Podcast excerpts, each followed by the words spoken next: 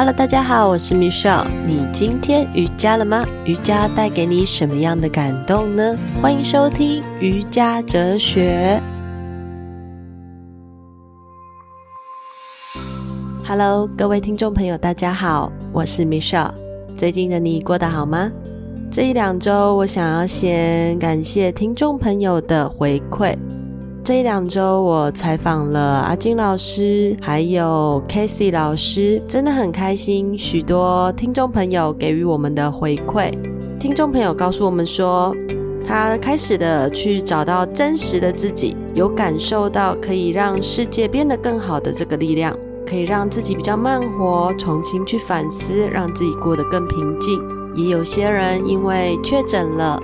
所以，聆听了 Casey 老师跟我的一个内容访谈，心情也会感觉到比较平静，也感觉被同理了，真的很开心。你们的来信、你们的讯息回馈，也邀请大家给我的节目五颗星的评价，并且留言给我。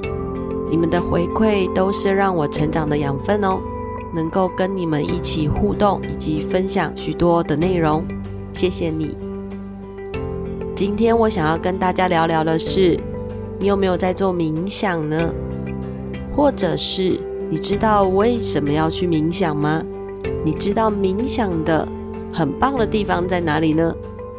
那如果你真的知道，你有没有认真去做呢？那冥想啊，其实它有非常非常多种，而我今天想要跟大家聊聊的是关于意识的冥想。什么是意识的冥想啊？大家有没有什么概念呢？像有一些我的学生在课堂上，他们也会跟我分享，老师，我的念头一直飘来飘去，跑来跑去，诶，老师，我没有办法去专注在我的呼吸上面，诶，也或者是老师，我没有办法坐这么久，诶，其实我做好一个冥想，它当然要具备许多的一个原则跟条件嘛。是我们可以从慢慢的一步一步的练习，让自己进步。可以分享一下我自己的故事。一开始师资班练习的时候，老师的正念冥想大概是十二分钟，我会动来动去，我也会觉得全身很不自在。我是持续练习了大概到第十天，我才开始可以感受到，哦，原来这个是所谓的冥想。在那之前，我的念头会一直跑来跑去，然后一直练习再把它抓回来的那种感觉。我自己觉得冥想的好处呢，我可以先来跟大家分享的就是，当你可以发现自己的意识飘走了，然后你有意识再把自己抓回来，这个时候，这就是你有觉察到。你已经在练习冥想的路上了。你要为这样子的自己发现了这个点，这个念头跑掉了的这个点而开心而喜悦。真的，以前的我其实不懂，就会一直好像比较容易烦恼在，嗯，我没有好好的去冥想啊，我又坐不住啊之类的这种想法念头上。但实际上，当我们看到，诶，它飘走了，然后我又再一次把它抓回来的时候，这时候我们就要好好的为自己开心哦。如果我们可以从我们的意识里头去拉出来另外一个角色，他就站在我们的旁边，好像他就来观察我们自己的念头跑来跑去，你觉得会发生什么事呢？有这样想过吗？有没有发现，我们有时候在我们头脑里头，好像突然会有个声音在跟我们讲，murmur 的声音，对，murmur 的声音，在告诉我们说：“哎，这个不能做，哎，你真的要做吗？”或者是当我们要去做一个决定的时候，你突然好像啪一声有一个声音出来，或者是有一种灵感出来的感觉，大家有过这样的经验吗？所以我，我想跟大家分享的就是，如果我们真的身体啊，它具备了一个小小的警报器，然后它突然叮叮叮，呃，一些话语，那我们忽略了，那会发生什么事？这种声音又感觉好像是我们真的不能忽视，但是我们要如何去觉察呢？这边呢，我先分享一位萨古鲁老师，他在书中，也就是那本书的名称叫《一个瑜伽士的内在喜悦工程》这本书，我之后也会就是做书籍分享。那其中它里面有分享到一个方法，它主要是在观察到底是什么样的念头来去主宰我们的头脑，而让我们产生一些行动嘛。所以他说，我们要怎么去观察？如果我们静静的坐着一个小时，而在这个一个小时当中，我们不去阅读，我们不去看书，我们不去看电视，我们不用电话，我们也不讲话，不沟通，也就是说，什么都不做，单纯就是观察在这一个小时中，我们的什么样的念头来主宰我们的头脑？可能这个时候你想到车子。可能这个时候你想到房子，也有可能是想到你伟大的一些事情，想要对这个社会做的一些贡献。这时候我们就可以开始去分类，分类我们的念头。而最近呢，我刚完成麦可罗去格西老师的课。那格西老师他在他在课堂当中有提到，我们要去观察我们的念头，其中冥想它就有许多可以练习我们念头的方式。那我在课堂中有学习到的一种叫做四重奏冥想，主要这个四重奏的冥想，我们是透过呼吸，就是专注在呼吸上，然后再专注到我们的念头，去观察我们究竟我们的念头现在是在过去，还是现在，还是未来。那其中呢，在学习这个就是冥想，它只是其中一套工具，里面讲到一个方法。也就是我们可以应用在生活中的，不见得冥想的时候才可以用。有时候我当我们有意识的在我们做我们日常的一些行为的时候，也是可以用到的。那概念就叫做隐形伴侣。隐形伴侣它比较像，对我来说它比较像，呃，睁开眼睛在做的冥想，但其实它也不是冥想。隐形伴侣的意思。是说，我们在做任何事情的时候，我们都能感受到什么时候我们可以做这件事，什么时候我不能做，我不能讲什么，我不能看什么的这一种感觉。举例来说，在我学习隐形伴侣之前，我以前就有在做这件事情了，我只是可能无意识，这是可能我的个人特质。我在我的心中都会有一把尺，也就是说，当我身边有伴侣的时候，我在心中会自己列出一把尺，我不会跟其他异性友人在单独的空间碰面，当然也不会做一些超过我自己正确行为的一些事情。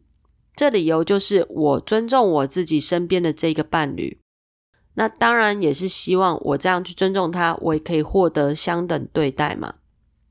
我这一次在学习格西老师他所分享的种子体系里头，诶，我才发现原来我以前已经在应用，只是我没有觉察到。而格西老师他很完整的再去告诉我们，如果我们做这个隐形伴侣，我们就是在我们的意识层有意识的再去种很棒的种子。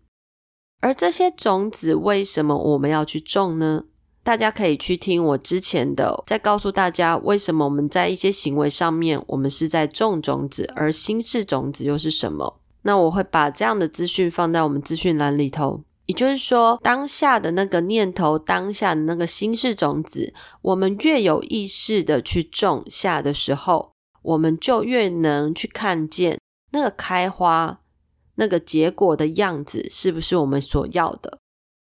而我们给出去的一个念头，未来它有可能会回到我们身上。然后，我觉得最特别的就是这一次，我听到一句，我才明白，原来我们要遇见伴侣是多么困难的一件事情。为什么呢？因为当我们遇见伴侣，这个伴侣他必须在全世界八十亿人口里头。的其中一位才能成为我们的伴侣。当下，当我们遇到这个美好伴侣的时候，我们就已经用光了我们所有的种子。如果我们这些美好的种子，我们没有再持续再去种下去的话，没有再种新的种子，那么未来我们只会看到这些坏种子开花。那坏种子是什么？大家可想而知，可能就是分开了，往往就会让我们遇到面临到分手的这个阶段。我真的觉得这个观念非常的有趣，也算是一个新的一个念头，一个想法。但是我今天想要强调的是，告诉大家不要去忽视这个身体的警报器。也就是，如果我们可以时时刻刻去练习，把这个身体的警报器掌控好的话，它就相当于我们身边就有这个隐形的伴侣。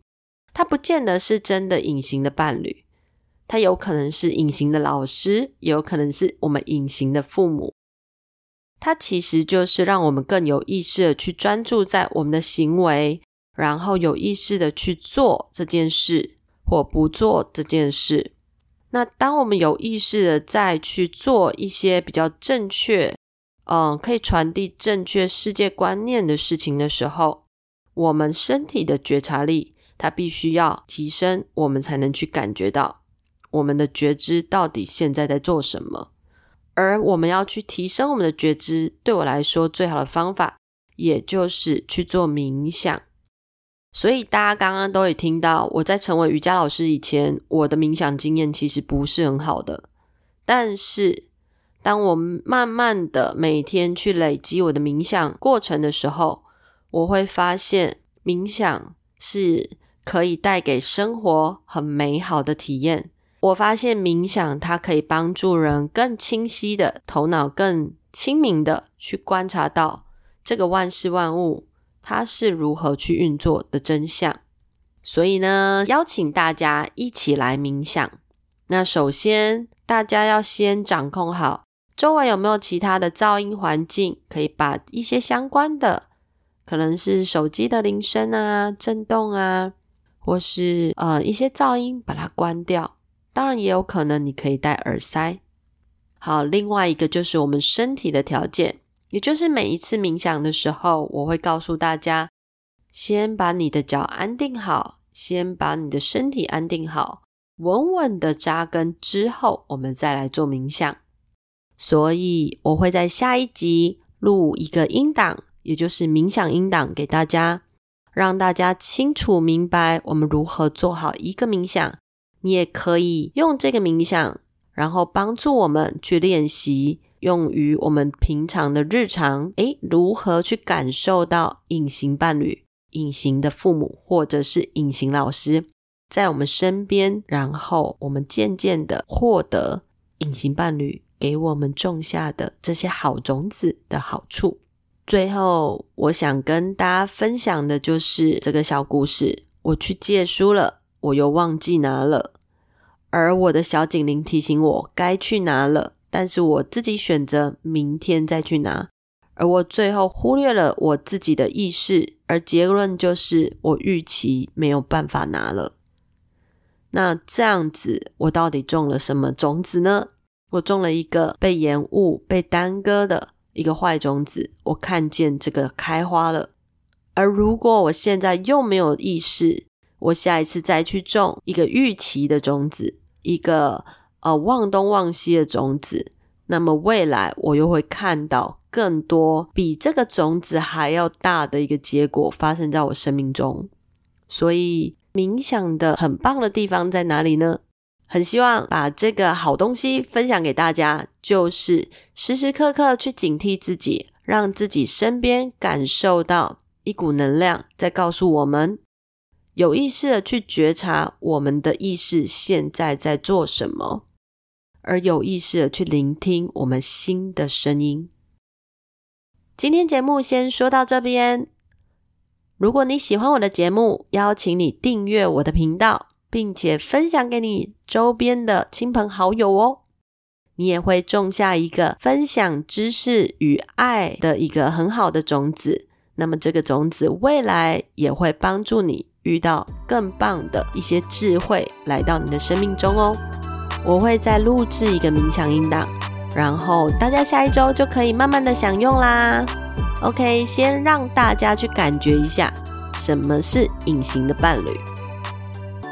Namaste，感恩，感恩，感恩。